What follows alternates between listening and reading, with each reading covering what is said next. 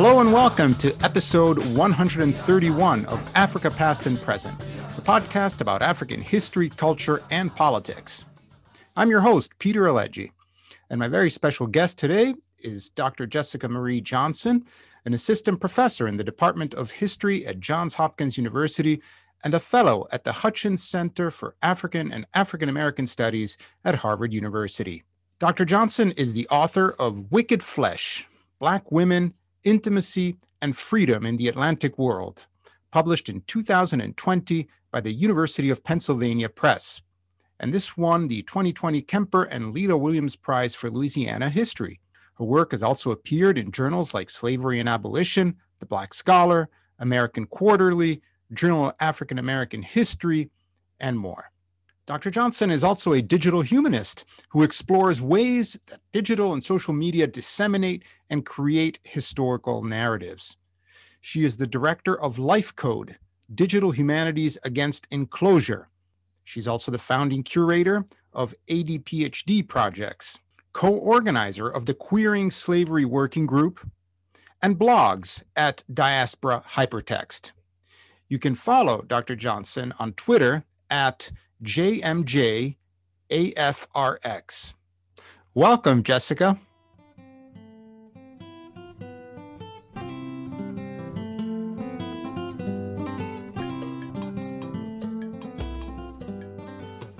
Was there a particular moment of revelation that inspired you to become an historian, or was it always meant to be?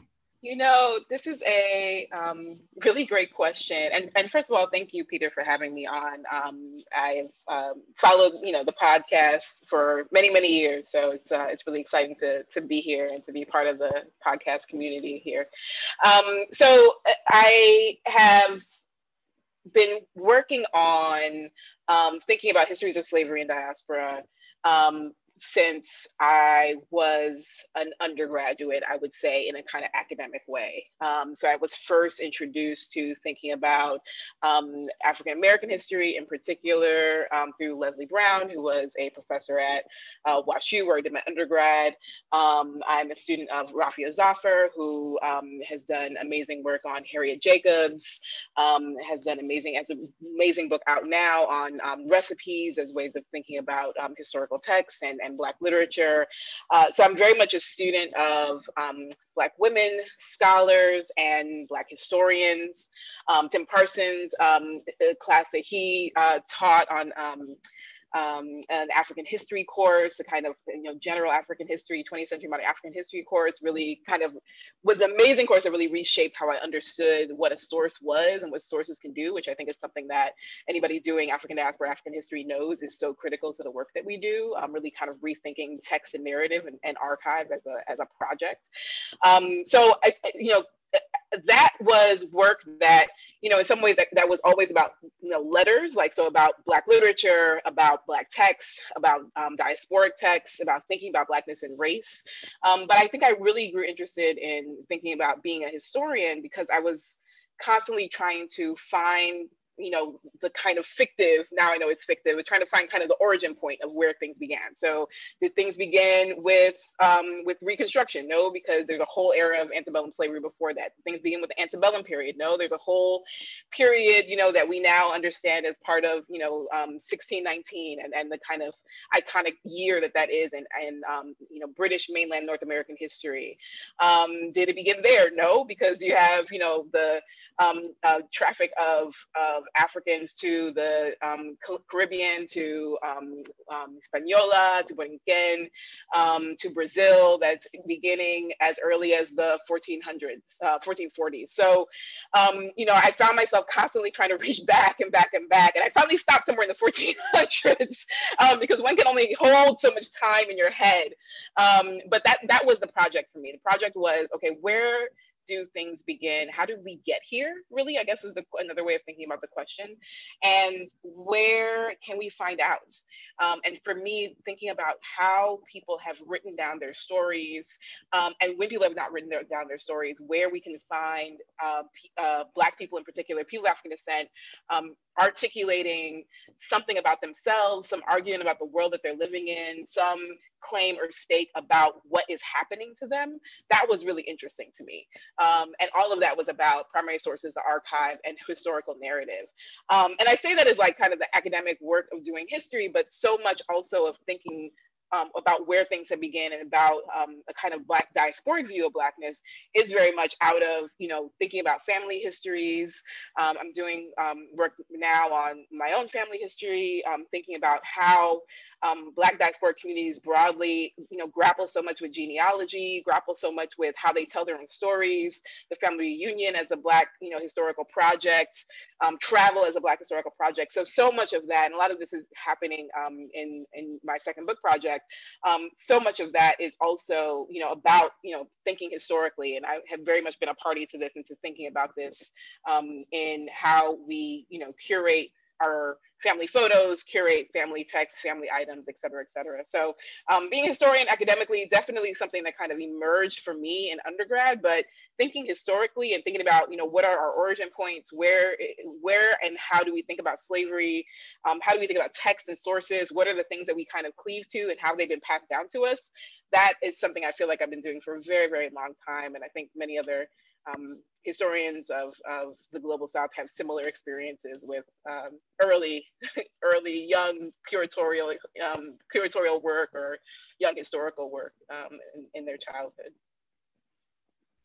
You also studied with the illustrious ira berlin I did, I did, I did. So after undergrad, um, I went and I completed my PhD at University of Maryland. And there I um, had the honor of studying under Ira Berlin, um, who is um, who who was um, probably uh, the in, before he passed in I believe 2018 um, the you know greatest living American historian I think that we had at the, at the time. Was the um, uh, the, scholar who um, brought the idea of um, Atlantic Creoles and society with slaves versus slave societies to the study of slavery. Which, when you think about these these framings now, they seem you know like of course like very you know, commonsensical that of course there are Africans who are engaged in a whole range of ways with the Atlantic world as it's happening before it was um, being created, as it's being created, you know, um, in the wake of it being created.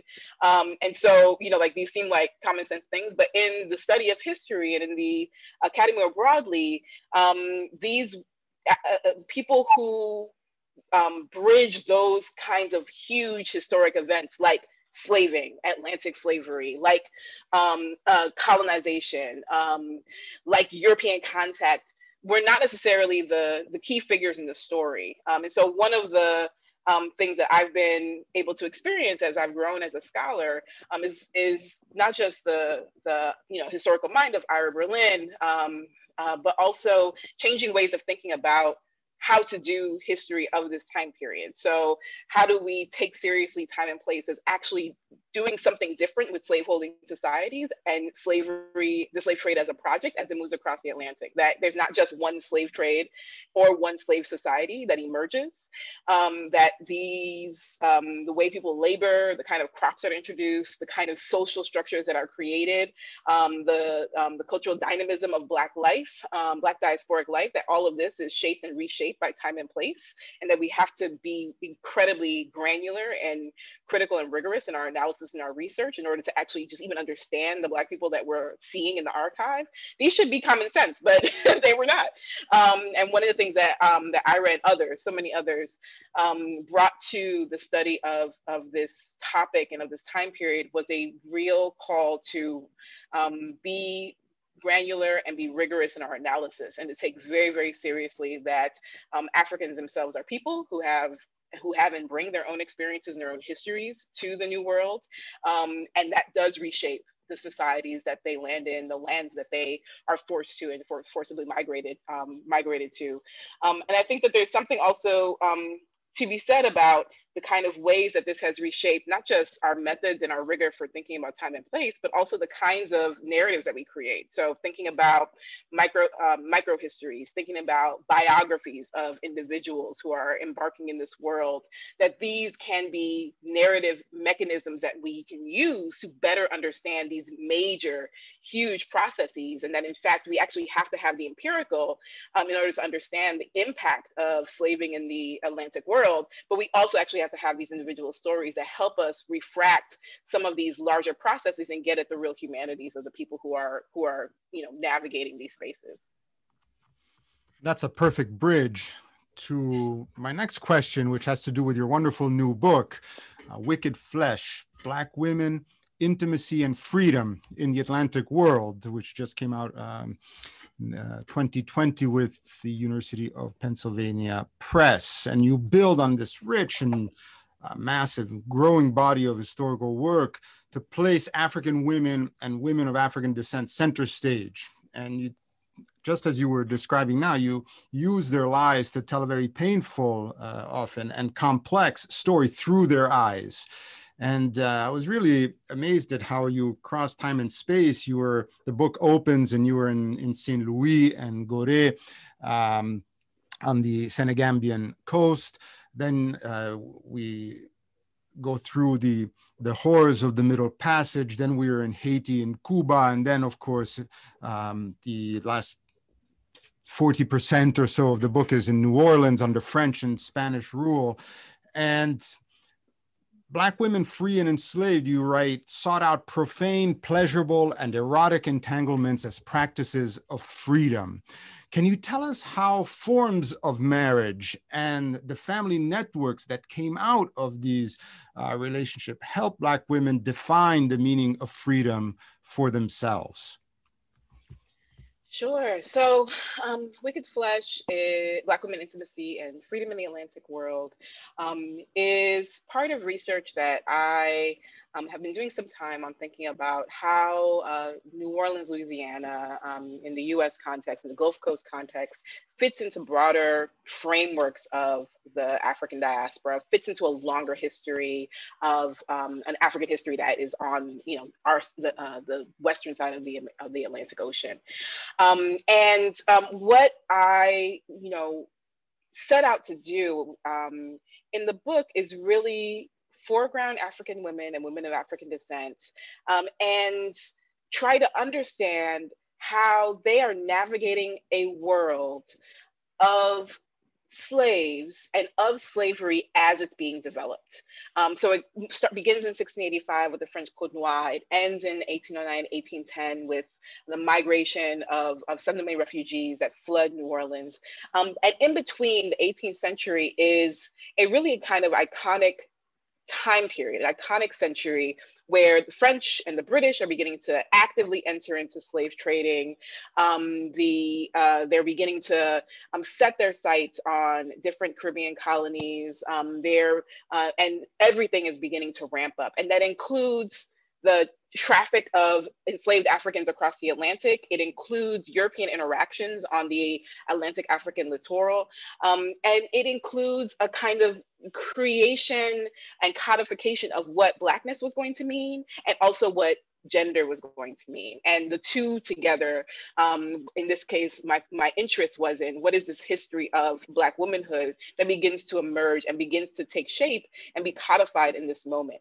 Um, and one of the ways that I found that that was um, especially a topic of conversation um, is in the intimate um, and reproductive um, and gendered lives of, of African women. obviously, people have discussed this before.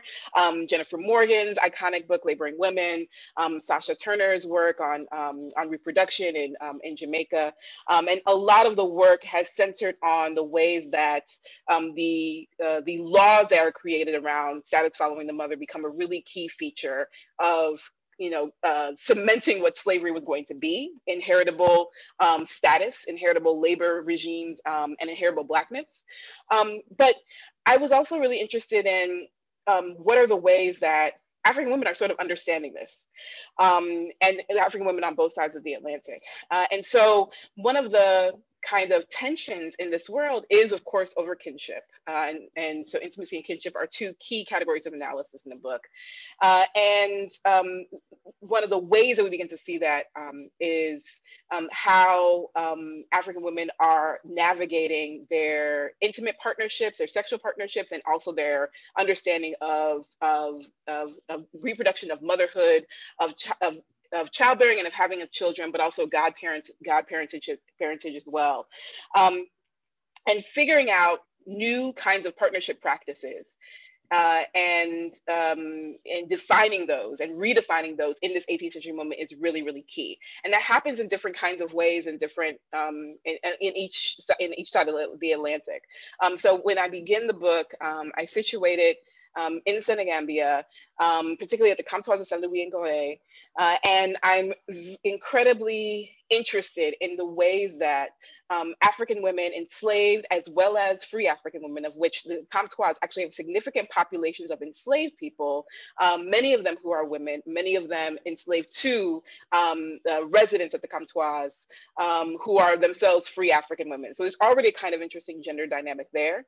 Um, and very interested in um, how that dynamic works itself out, um, but also how free African women are creating some kind of sense of safety and security for themselves in the midst of incredibly masculine, incredibly heteropatriarchal, and incredibly violent um, everyday context. Like they're in the context where um, captives are rising up, um, uh, there's constant sort of threat or actual um, um, military conflict that's happening as Europeans, in this case, generally the French, but sometimes the British are having various disputes with um, various Wolof entities.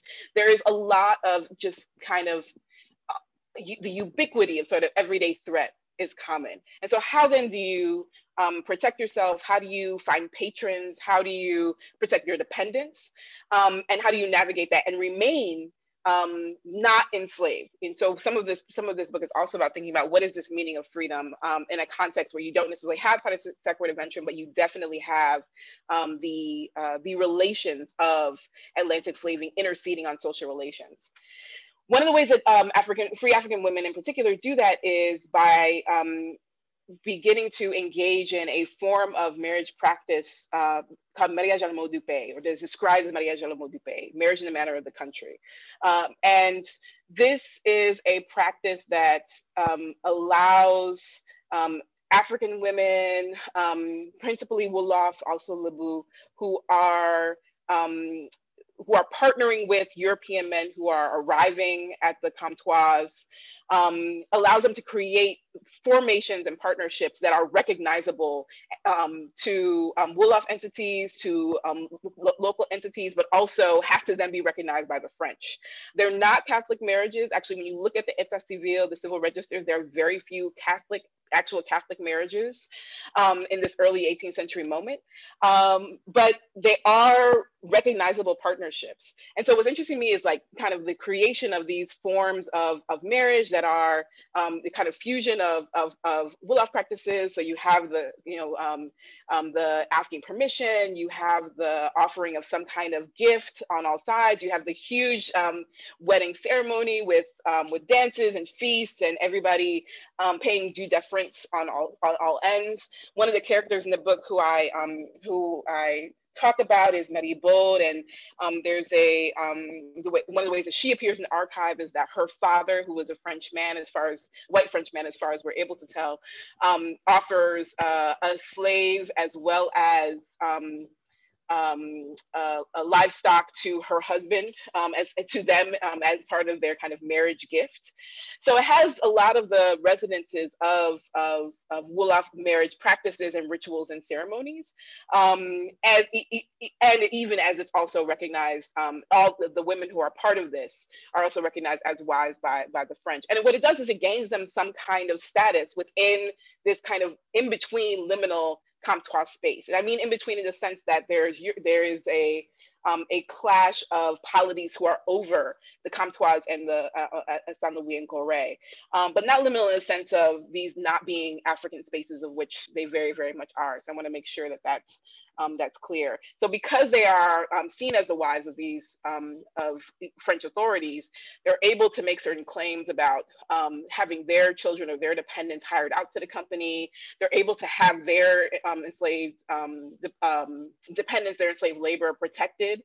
so law, laws in the sense of like codes that the comptoirs are passed that prohibit employees or anyone from selling any of the enslaved, the captives de caste, the, the, slaves who are living in the households at the Um, and it presumably um, protects them in some way from the kind of like endemic, you know, physical and intimate violence that is just everywhere. It's just all around. It's just in the water. Um, and so it's it's a mechanism. Um, and I'm, i think there's something really important about thinking about how um, African women and women of descent are accessing mechanisms like this, strategies like this, in order to um, in order to find some protection for themselves. It's so powerful to see many of these mechanisms uh, and these ways also survive the Middle Passage. You know, thinking back to the work of, say, Mintz and Price about, you know, kind of rejecting the older scholarship about, you know, human beings being empty vessels due to trauma uh, and brutality, but actually quite the opposite, carrying with them uh, their identities, their heritage, their history, their language, their practices. Uh, and, and, and can you tell us how maybe just an example or two of how these also survived in, say, colonial Louisiana?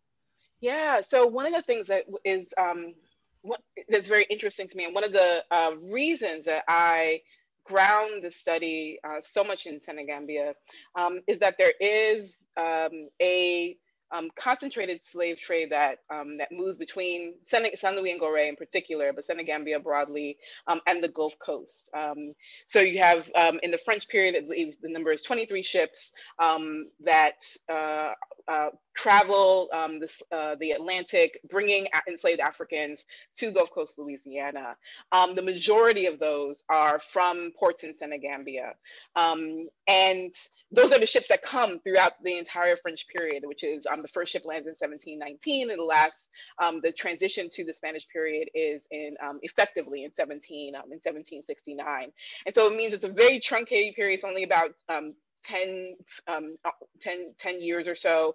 Um, it's, uh, it's a concentrated mass um, movement, forced migration of Africans across the Atlantic. It becomes a way to begin to think about some of these big questions that have occupied historians for so long. So what does provenance in the trade mean?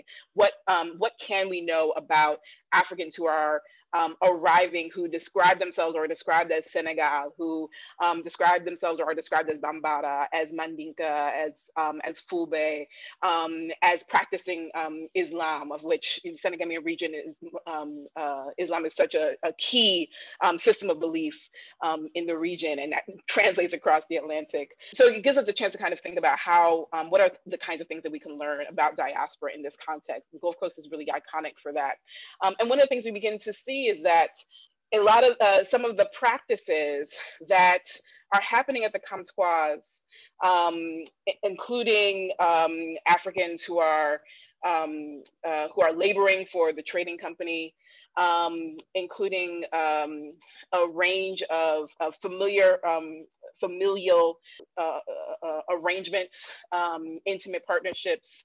Um, you also see them see them in Louisiana. A good example of this is practices of baptism, um, use of godparentage in order to really solidify kinship structures. I didn't talk about this a second ago, but along with marriage, godparentage becomes a really uh, godparentage becomes a really key mechanism that uh, Africans at the comptoirs, not just African women, but um, free enslaved uh, across the board, use to create and kind of navigate patronage and kinship um, at Saint Louis and Gorée. Um, you see that happening and extrapolating um, even um, more deeply in, um, in the Gulf Coast, Louisiana. And of course, it, uh, more deeply because now you're in a context in which losing your kin um, and being taken from kin and having your kin severed from you it, over the course of your lifetime is now very much a, um, a very much a key reality of, of, of life and of existence. Um, and the other reason I should say you, you see this is because of the, the salience of sort of these being Catholic slaveholding societies, both at San Luis as well as in the Gulf Coast. Um, but the other thing you see um, along with uh, God parentage is um, you see in some ways uh, the French having an understanding of of Black women, sexuality, having an understanding of Black women that parallels what the conversation about Black women is at, at the, at the Senegambian comptoirs.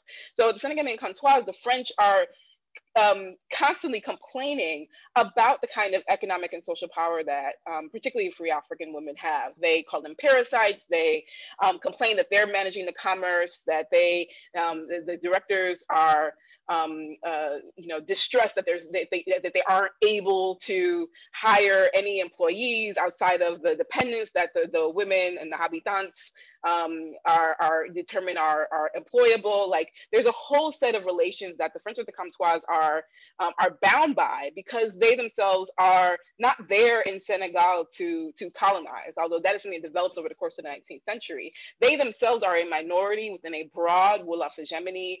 They're a minority within the coastal context itself, and they're generally a minority at the actual comptoirs. So they are bound um, by the customs and the demands of those around them, and that includes African women who are the householders and you know, employ, you know, employers essentially um, at Saint Louis and Gorée.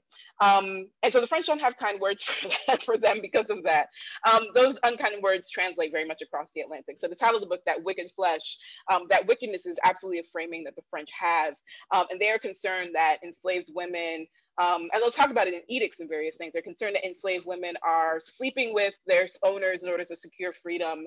They are, they complain about enslaved women um, who are licentious and they are debased and they have all of these kind of elaborate um, descriptions of how um, enslaved African women and women of African descent now, you know, as people are now being born and um, the 1740s is sort of the first actual um, reproducing generation of, of black um, of black people in, in uh, the Gulf Coast. You know, they, they complain that like these are, you know, such um, uh, uh, uh, uh wayward, um, such a wayward um, population. Um, and that also mean it comes hand in hand with a kind of presumption that um, African women and girls can be debased, that they can be assaulted and violated in all of the ways that become endemic to um, slaveholding. Um, and so you have these complicated contexts where enslaved women and girls are both presumed to be viol violatable um, and presumed to um, be um, sort of uh, uh, defined by that by that violation. Um, and the world in which the Gulf Coast is, this creates kind of you know volatile cocktail, cocktail um, because the world of the Gulf Coast is such that um, you have uh, this high number of, of young um, men, um, um, European men who are arriving, um, and the propensity of violence is, is, is incredibly high. but you also have the ways that enslaved women are trying to find space to navigate that. Um, and that means um, everything from finding and creating partnerships, intimate partnerships with um, enslaved men um, who themselves are, are able to secure some kind of employment with um, company um, uh, company officials and with the um, with the colony itself. Um, there's a story in the book of uh, Louis Congo becomes the first um, Negro executioner um, in Louisiana, um, and he does that. And he's able to he asks for the freedom of his wife. He actually gets to rent his wife um, from the company except when the company needs her. So you have cases like this where men are apprenticing themselves in order to secure the emancipation, um, or at least the the company or the um, you know some some free company of of their of their wives. Um, and you also have the the ways that um, uh, African women are um, themselves also securing some kind of freedom um, or access to freedom as a result of um, being um, intimate laborers, um, I mean intimate in proximity to um, nursing, um, cooking, um, managing the households of, of, of sla uh, slave owners or other kinds of officials that in, along the Gulf Coast. And you also have the kind of intimate, intimate uh, cohabitation, concubinage um, that is so um, often, so often discussed when it comes in the context of free women of color. Um, but I want to stress that like that is one aspect of a kind of broader array of navigating how to secure a kind of space for freedom in a regime of slavery and the reality that the spaces for freedom are spaces of intimacy with the regime you know so even for enslaved men they're able to secure some kind mm-hmm. of apprenticeship because they're being intimate um, in the context of doing the work of empire. They're doing the work of of execute of, of the of being the executioner. They're doing the work of hunting down um, indigenous who are revolting against the French. Um, so that's still the intimate work of empire. So there's a story here about what does it take to secure freedom in a world of slaves and empire. Um, it it requires a kind of intimacy um, that we don't necessarily always talk about when we're thinking about the, the violence of this world. Classic case of an atrocity generating situation. And and you do so well to stay away from you know a, a, simple language of resistance. And you talk about the right of refusal or the you know the uh, defense. Um, and and it, it, works really well. And i was astounded by uh, you know the fact that the archival documents that you uncover in multiple languages uh, french and, and, english and spanish and so on you know um, the baptismal records the slave ship records the court documents even the online databases all of these are great and you exploit them so nicely but also these sources are, are often silent um, about the experiences of black women. Uh, and and you are very creative. You see these archival silences as possibilities. Not every historian has the ability uh, to do that. And so I want to give you an opportunity to tell us what, what those possibilities are in these silences and how can historians productively work with them instead of what is sometimes uh, quite common throwing up our arms in frustration or banging our head against the wall in, in despair. Yeah, I mean, you say that, but I also bang my head against the wall. we all we all do. yeah, no, because it is. So this is what um, this is what I'll say. I think that you know one of the things that's really key for thinking about this period um, the 18th century, let's say, um, although I think it maybe applies even uh, to an earlier era, uh, is that we're not going to get, if we're trying to do histories of, of, of Africans, Africans in the Americas, Africans along the, um, along the coast, um, we're not going to get often um, sort of these long form essays, the kind of secret diary, you know, the kind, you know, like the kinds of texts that, you know, are are passed down across generations and end up in archives and end up in libraries um, we're just not privy to that. Um, the historical subjects that um, that are um, of African descent in this world are um, are not necessarily writing down their experiences, and even if they were, the kind of construction of genealogies of these archives and libraries are not often maintaining um, maintaining those experiences. Um, there's actually a really interesting book out about um, about thinking about libraries in the context of histories of slavery and what role libraries have, like the John Carter Brown Library, which you know John Carter Brown, major major slave slave trader, um, slave ship um, trader. Um, so so there's a lot of history here, I'm sure, to be said about you know how these how these documents themselves um, get down to us. Um, but I think there's also the piece about how we talk about what kinds of sources are the sources that we use. Um, so I'll split this into, into just two quick answers. One is that um, I, you know, when we're reading the kinds of text sources that are, you know, for example, in my case, um, letters that governors were writing back to France, um, letters that company officials wrote back to France or wrote to each other, um, uh, laws and edicts, uh, account books, um, budget records, uh, slave trade um, directives and documents from trading company officials who are trying to give directions to ship captains about what to do with um, with the Africans in their hold. Um, slave ship registers, like there's so many different kinds of material, a, a, whole genre of material that's really getting created in this moment. Um, what we're, what I'm normally finding or normally looking for in that material is the one line, the one sentence that maybe um, an enslaved woman spoke about an experience. Um, the the one slave ship register that has a, a, significant, a detailed account of the slave revolts, of which luckily there are more than one. Um, but you know, like that's the kind of thing we're looking for. We're looking for fragments and documents. Uh, I'm sorry, fragments and um, and scraps in these documents. And um, and that is really hard.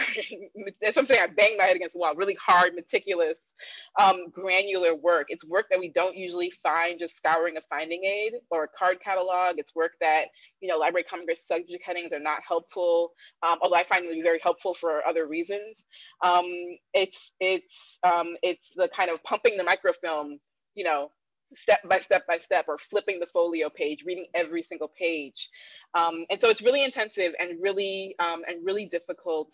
Um, but out of those sentences a whole world of information can be generated and a whole a whole sounding out of an experience um, can be can be formed um, if we are tuned to the whole lived full you know five senses of individuals lives in a particular moment so um, a line in the slave ship um, register, which is how Marie Baude, um, who I mentioned just a second ago, um, Marie Baude is a woman. She is, um, you know, as I mentioned, she's the um, she's uh, married to um, a white Frenchman. She ends up embarking for reasons that are um, a whole array of reasons that are in the book, um, embarking on a slave ship uh, to Louisiana. One of the you know 23 slave ships ends up in Louisiana, um, and uh, and disembarks there as well. I, I share um, a lot about her biography, a lot about her experience, with her husband at Saint Louis and Gorée, um, a lot of the reasons for her departure and um, and her and her landing in Louisiana and what that experience might have been like. But really, like what actually appears by her in the archive is just sentences. And she appears, for example, in the slave ship register um, of La Galafé, which is a ship that she um, embarks on, as just like took on a mulattoes passenger. That's it. That's all you get of her. so with all that that is, a there's already something something very interesting there that that's that you know you know blinks out at you. It's like wait there's a mulattoes passenger not an enslaved woman not enslaved mulattoes uh, on this ship. And it's remarkable enough that the captain himself has you know like he's writing it down in the margins of this register. Um, and that then that sentence then though can be knit with another sentence of documents that are being generated in louisiana around her landing and it can be knit with documents that are being generated in senegal around um, her and her husband and the circumstances that lead to, you know, he ends up getting deported from Senegal and she ends up on a ship. Um, so there's all of these, you know, like moments that appear in the whole array of sources and they have to be quilted together. So not only is there like the granularity of like flipping manuscript pages, but then there's the um, kind of creativity and imagination that has to go into bringing these pieces together into some story that actually does make sense. Um, and for me, a lot of that is also um, a, a, debt that is um, that I pay to you know historians who are thinking in terms of microhistory, who are thinking in terms of, of, of biography and biographical stories, um, even as we're also thinking about these kind of broad broad picture analysis analyses of, of the trade. Um, so there's a lot of that. It's hard. It's really heartbreaking sometimes because you try and follow a story, you try and like you know follow a name and it's really a needle in a haystack and or the stories like just drop off because all you have is a few sentences here and there across four or five sources but you don't know what happens with the court case. You don't know where a person ends up. You don't know if, if they were able to secure their freedom. Did they you know like were they actually executed or was execution you know stayed? Like you just you you never know um, a lot of the cases. And um, i think that there's something you know uh, unsettling about that but that unsettling this is also part of doing and, and sitting and sitting with this history last thing i'll say though is um, this is just for text sources because then there's a whole other archive of of, of sonic material there's an archive of of oral material, of, of genealogical material. Um, Hilary Jones, whose work is on um, late 18th and 19th century um, uh, Métis community at Saint Louis um, has done tremendous work in um, oral oral histories and interviews and, and gene genealogies. And so, um, so there's also ways that, you know, the kind of materials that we find in archive are not the only thing that we should even be using when we're studying um, uh, across the diaspora, that actually we should be finding really creative ways to use a whole range and array of sources and put them to work to, to understand the, the stories that we're trying to tell. That's a, a, technique that Africanists have had to refine over generations. And it's also a nice bridge to what I wanted to ask you about, which is your digital humanities uh, scholarship, because I find your open embrace of the audiovisual uh, sources and the audiovisual power of the web and social media are really quite extraordinary. So, most recently, you co founded Life Code, Digital Humanities Against Enclosure. Listeners can find that at lifexcode.org. That's L I F E X C O D E dot org. Um, who are the co conspirators in this project? What are the animating principles of this community uh, or network and what are you focusing on right now? So life code um, lifexcode.org um, is a um, is a collective uh, community of, um, of, of labs and of individuals who are doing projects that are really trying to challenge um, and revise how we you know uh, embrace and take up digital technology, digital humanities tools. And so, how can we use um, um, digital humanities tools as a project against enclosure, um, against um, anti racist, um, de- in decolonial and anti racist forms? Uh, and so, um, it's an opportunity for us to build. to organize together and to think about how our projects and our work um, is in cahoots and is, is co-conspiratorial um, with organizing that's happening on the ground in so many different ways. Um, and so there are a few projects that are actually really exciting right now. And folks can check out the website and um, and see, you know, you know, if you are interested in collaborating, please let us know. Um, a few projects that we're really excited about right now. One is Taller Electric Marronage, um, which I co-curate with Dr. Yomaira Figueroa, who is at Michigan State University. and that is a collective of of, of scholars, writers, artists, um, Black and Brown um, femmes, um, queer femmes who are um, interested in, in thinking about how to use the digital to, um, to abscond, to disrupt, um, to challenge, and to create solidarities. and so we run, we create art and curatorial projects, both on the site, but also in different spaces. So an exhibit that, that we hosted, which I believe is still up, is actually at um, hosted by MSU Museum, I believe. Jose Arturo Ballester is a Puerto Rican artist who uh, did an exhibit. Um, he was supposed to be in person, but then COVID happened.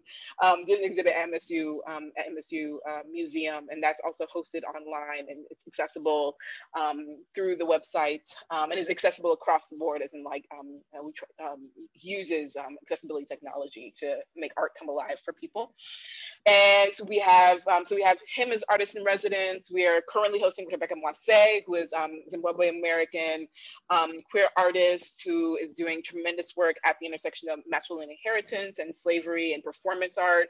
Um, we have um, uh, the Electric Blog, which is run by a team of, of, of electricians who are amazing graduate students from all around the country um, who are doing fantastic work in their own right and also are thinking about these ideas of fugitivity and absconding and um, feminist thought, Black feminist thought. So we have um, that as a space that we um, that we abscond to, abscond with, abscond out of, like just so many things. It's just a beautiful, beautiful, humane way of interacting with this with this theory and this work um, of you know this, this, academic work that can be so grueling and so um, so crushing to women of color especially. So that's one project um, that's going to have um, you know, continue to expand in some really exciting ways. Um, another one that um, that I run with um, a team of folks uh, is called Keywords for Black Louisiana, um, and that project has three sort of aims, which and all of them being to highlight um, the African and African diasporic history of Louisiana. There are so many amazing documents that um, I was able to use and access for the book, but are not necessarily like out there and accessible, not necessarily digitized, or if digitized, are not necessarily being used. And so um, each of those projects is about thinking about how to make Black Louisiana history in its broad global beautifully rich and creative senses, um, accessible, um, relatable, um, and do it in conversation with um, with folks in Louisiana, Black folks in Louisiana. So right now we've got a project on Black historians of Louisiana who have been researching Louisiana. We have a project on the colonial documents um, that is um, going to have a um, micro edition, a, a, set of scholarly documents published by the journal Scholarly Editing. We are working on that um, now. And we have a team of folks who are working on how to create essentially sort of ontologies of, fugitivity out of um, the Louisiana runaway slave ads. So um, they're working on that project as well. A couple of our independent labs are doing some really exciting work. One is by um, Sarah Pruno, who is um, recently graduated with her um, PhD from University of Wisconsin, is working on Bomba in her PhD, um, but is going to be doing a digital edition of Fernando Pico, who is a, a Puerto Rican scholar, did a lot of work on slavery and in the early, early colonial period of Puerto Rico's history. Um, it's going to be creating a digital edition of his documents, and so we're really excited about about that and how that also like will hopefully um, create an, another conversation about Afro-Latinidad in Puerto Rico, Afro-Puerto Ricanness, um, histories of slavery, histories of blackness in Puerto Rico. Um, so you know, I guess in a lot of ways, like a lot of the work that we're doing um, is is about you know the, these histories that are not necessarily talked about um, that have been erased or muted in particular ways, um, but are there. And the Black communities that are um, that, that are the legacies of this history are in these places and they still exist and they are still talking and they still um, are part of this kind of like dynamic cultural um, cultural legacy. And so, um, so we're doing work around that, but you know, always expanding, always interested in working with people. So please reach out if you want to. I encourage everyone to go visit lifexcode.org where you can see uh, these projects unfolding.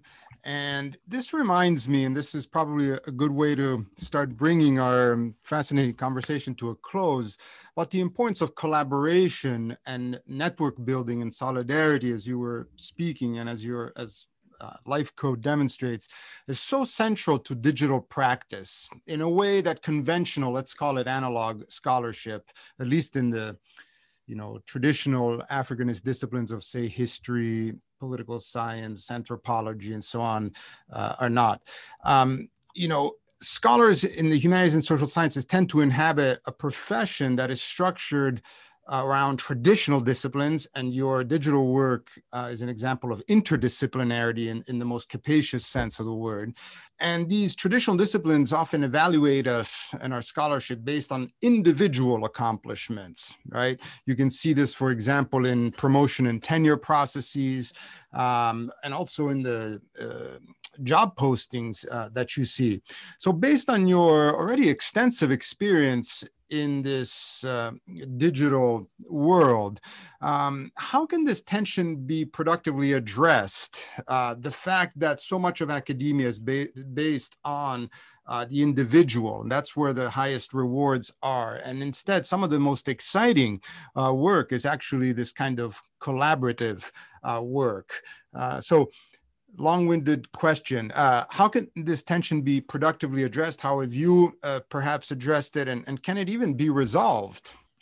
You know, Peter, these are big questions. I think there is something so important about collaborative work. I, I think there's just no question. I think there's is a, in a weird way, um, the academy and the humanities in particular um, is really kind of insular in how it centers um, and refuses to compensate because it's not as though our work isn't collaborative it just refuses to acknowledge and or compensate the kind of collaborative work that we see pretty much everywhere else um, in other professions that we see and that our undergraduates are going to go into jobs where they will be part of a team and will need to learn how to work with a team to collaborate to um, bring in other ideas to come to a, a composite not a kind of individual um, narrative. Um, uh, and so I think that I think that we are actually very behind in bringing collaborative work into um, into the work that we do and to take it seriously, to uh, compensate it adequately, to recognize it as um, as hard as the hard, rigorous um, intensely intellectual work that it is.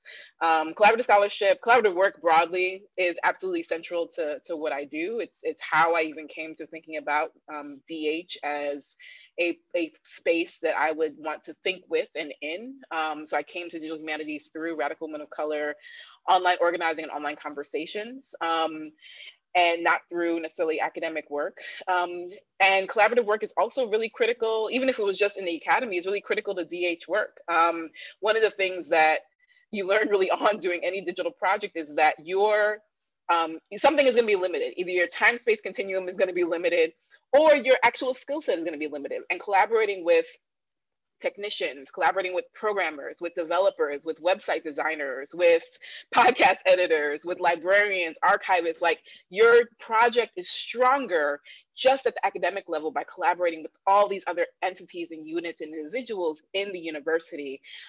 For life code and for my interest in digital humanities broadly against enclosure, I strongly believe that DH projects have to do also their collaborating with groups and organizations and communities on the ground. And so whether that means that your project is about, you know, the Tulsa race riot and, you know, like if you have not then talked to survivors of the Tulsa race riot or you have not dealt with um, descendants or, or, of Greenwood or people in the community, then you're not actually doing the fullness of your project. Um, and so, you know, this it's it's it's a mandate really. Like I don't think actually you can do DH in a way that is rigorous and generative without um, being collaborative. Um, the question is, how do we push our institutions to, to recognize it um, and to see the collaboration itself as labor and not in like that quantifying you know, here is 50% of what you did, or here's another 25%. Because anybody who knows, anybody who's had a joint position you know, uh, which is many of us in like women's studies and history, or Africana studies and history, um, Afri- African studies and history, um, anybody who's had a joint position knows that that percentage thing, that's just false. Like either way, you're doing 100% of the work, 100% or more of the labor and the time. Um, that's just for um, compensation schemes. And and that is not a humane way to operate. And so I think there's a lot that needs to be done. I don't have answers, um, and I don't necessarily um, exhibit myself as an example, being still an assistant professor. Um, you know, hopefully we'll have tenure um, tenure soon, but you know, you just never know.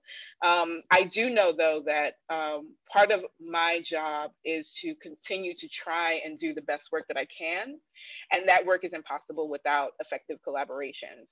I also know that if, if for those of us who are doing collaborations, we cannot rely solely on the metrics of the university or the academy to define the ethics of that collaboration. So the university already is not really recognizing collaborations broadly, and the terms that they set out for what is an ethical collaboration are insufficient.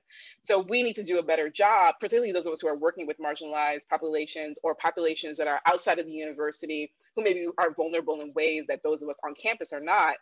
Um, we have to set out a, a, a higher call a higher um, um, rubric, a stronger rubric for our ethics um, than is going to be bequeathed to us. We have to think about it in terms of a humanity and a humanness that is um, asking, you know, our our partners, you know, what they need, what they want, being being willing to hear no if a collaboration is not feasible or not desired, not just kind of you know, you know, saying, well, you know, nothing's told me I can do this research if I want to.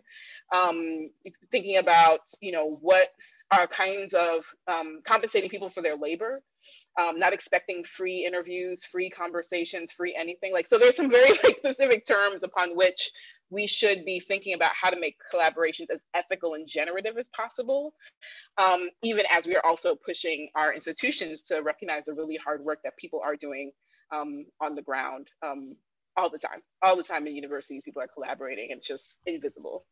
These are really, really valuable and important points. Uh, especially the, you know your emphasis on ethics uh, rather than on metrics and i mean who else is going to make this argument uh, in the modern university at least in in in the global north than than um, you know uh, humanists. Uh, it seems to me that that this is just uh, incredibly significant. And hopefully you know our colleagues will listen and um, and change their ways. It doesn't mean, of course, that we don't continue to produce in the analog world and in, in more conventional ways. And so, I mean, you're an excellent example of that with with uh, Wicked Flesh, uh, uh, Black women, intimacy, and freedom in the Atlantic world coexisting quite comfortably and snugly uh, with life code digital humanities against enclosure so i think you're really a, a, a, great model for also you know not just uh, inspiring younger scholars to to do both that you can do both productively uh, and in sort of uh, you know uh, paradigm shifting ways but also our colleagues especially older colleagues who are less comfortable uh, with these uh, more postmodern shall we say approaches to historical scholarship and, uh, and other forms of uh, humanities and, and, social science scholarship. So, um, thank you so much, uh, Jessica Johnson, for uh, your time and insights in your work. And hopefully, we can connect uh, again soon uh, in person rather than than via Zoom. And, and good luck with. all of your exciting activities at Johns Hopkins and beyond. Thank you so much for having me. Thank you.